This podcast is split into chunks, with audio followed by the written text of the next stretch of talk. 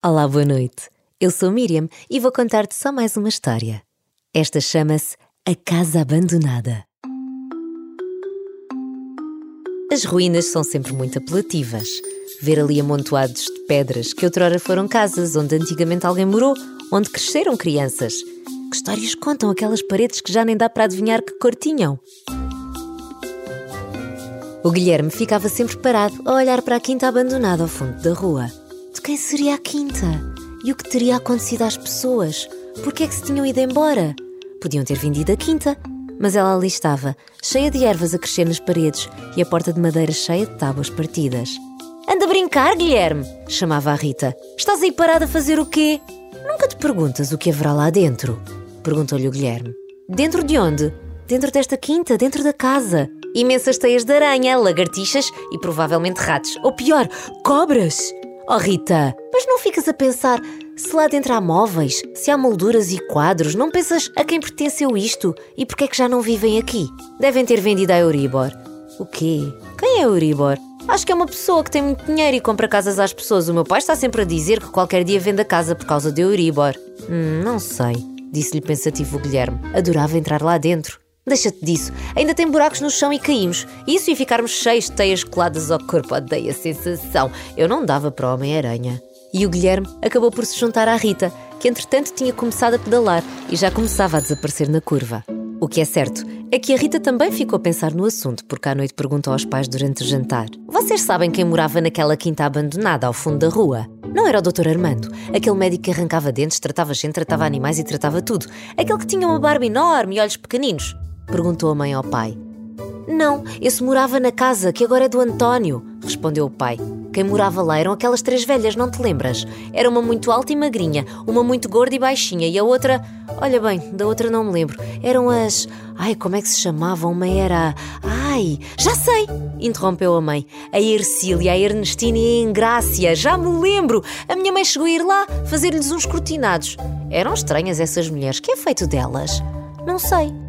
E os pais continuaram a falar e a Rita a pensar num plano. No dia seguinte, foi a Rita que parou primeiro a bicicleta em frente à quinta. Guilherme, eu estive a pensar e estou pronta. Pronta para quê? Ora, então não querias entrar lá dentro? Estou pronta, quero entrar, descobrir se há móveis e molduras. Mas não estamos prontos, nem temos lanternas.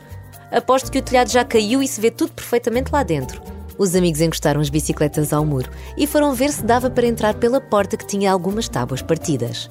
Apesar do aspecto frágil, a porta ainda cumpria bem o seu papel e não mexeu nem um centímetro.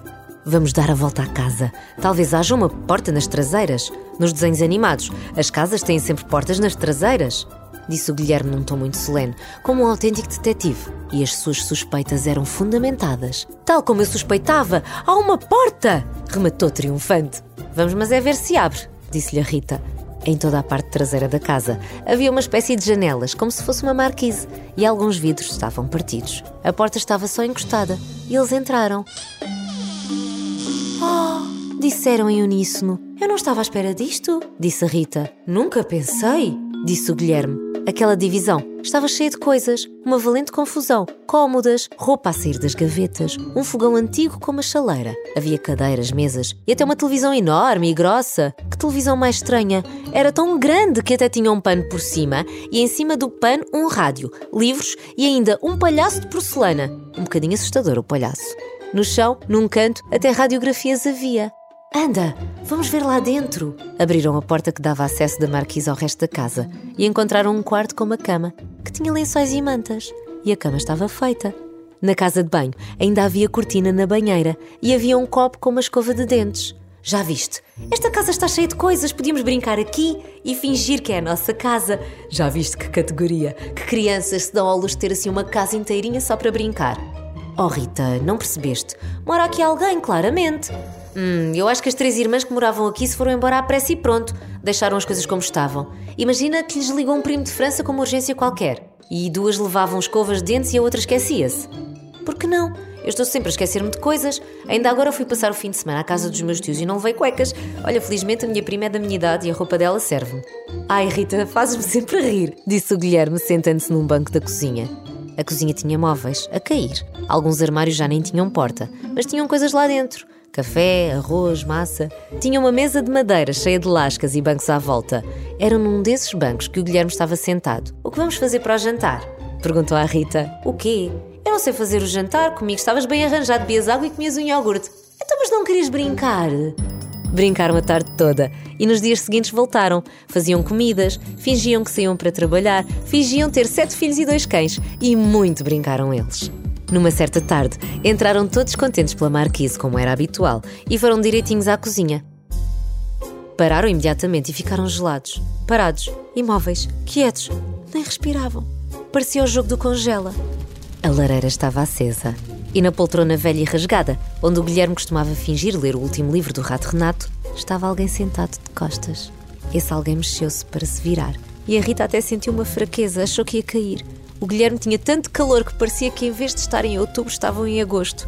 Seria uma das irmãs. Tinha voltado de França. Pensou para si o Guilherme. Seria uma velha assustadora como a da história da casa de chocolate e vai enfiar-nos no forno. Pensou a sempre exagerada Rita. E a figura virou-se. Era um senhor com um ar adorável.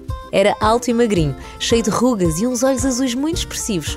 Já percebi como é que as minhas coisas saem dos sítios. Eu estava a ficar preocupada a achar que estava a ficar tantã. Sabem como é que é a idade. Fico tão feliz por serem vocês que mudam as coisas de sítio.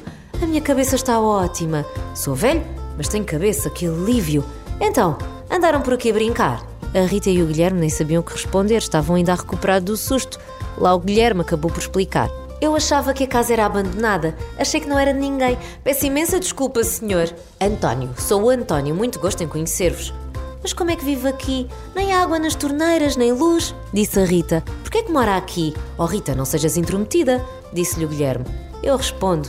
É normal que tenham perguntas. Eu morava numa casa melhor, com condições, mas a minha filha precisava dela e com os meus netos. Bem, a casa era pequena e, como entretanto as minhas tias tinham morrido e me tinham deixado esta casa, eu vim para aqui, mas não tenho dinheiro para arranjá-la e a minha filha também não pode, coitada, aliás. Ela acha que eu estou numa casa boa, sou sempre eu que a vou visitar, disse-lhes piscando o olho. E aqui vou vivendo. A reforma não chega e passo o dia fora a trabalhar no que posso, que a saúde também já não é o que era. Mas olhem, gostei muito da vossa visita, podem aparecer mais vezes, mas de preferência para me visitar. Os dois amigos foram para casa a conversar. Tinham a cabeça a fervilhar de ideias. Oh Rita, nós temos de fazer alguma coisa. Ai Guilherme, tiraste-me as palavras da boca. O senhor António não pode viver assim. Estava já a pensar falar com o Ivamar, o rapaz que nos pintou a casa no verão. Sim, boa ideia! Mas antes de pintar, precisamos de pôr aquelas paredes mais fortes, aquilo parece que vai cair. Havemos de conhecer alguém. Vamos falar com os nossos pais e traçamos um plano, um projeto. E vamos precisar de alguém para mexer nos armários da cozinha e nas portas, e luz e água. Temos muito pela frente, Guilherme. À noite, ao jantar, não se calavam, a contar aos pais o que tinha acontecido. Os pais estavam muito orgulhosos com a ideia e quiseram logo ajudar. Falaram com os amigos, com os conhecidos. A Rita e o Guilherme falaram com a professora, com os colegas, que falaram com os pais, que falaram com os amigos e amigos dos amigos num domingo. Encontraram-se todos na casa do Sr. António. Eram para cima de 40 pessoas a querer ajudar. Levavam latas de tinta, sacas de cimento, caixas com armários, madeiras, cabos e interruptores. Organizaram-se bem e ao fim do dia a casa nem parecia a mesma. Já não era uma ruína, uma casa abandonada. O Sr. António não conseguia esconder a emoção e agradeceu tanto, mas tanto à Rita e ao Guilherme que continuaram a visitar a casa do Sr. António, mas sempre quando ele lá estava.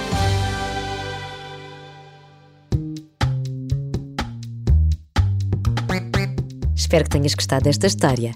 Já agora, qual é a tua história preferida? Eu sou Vasco, tenho 9 anos e vivo na Covilhã.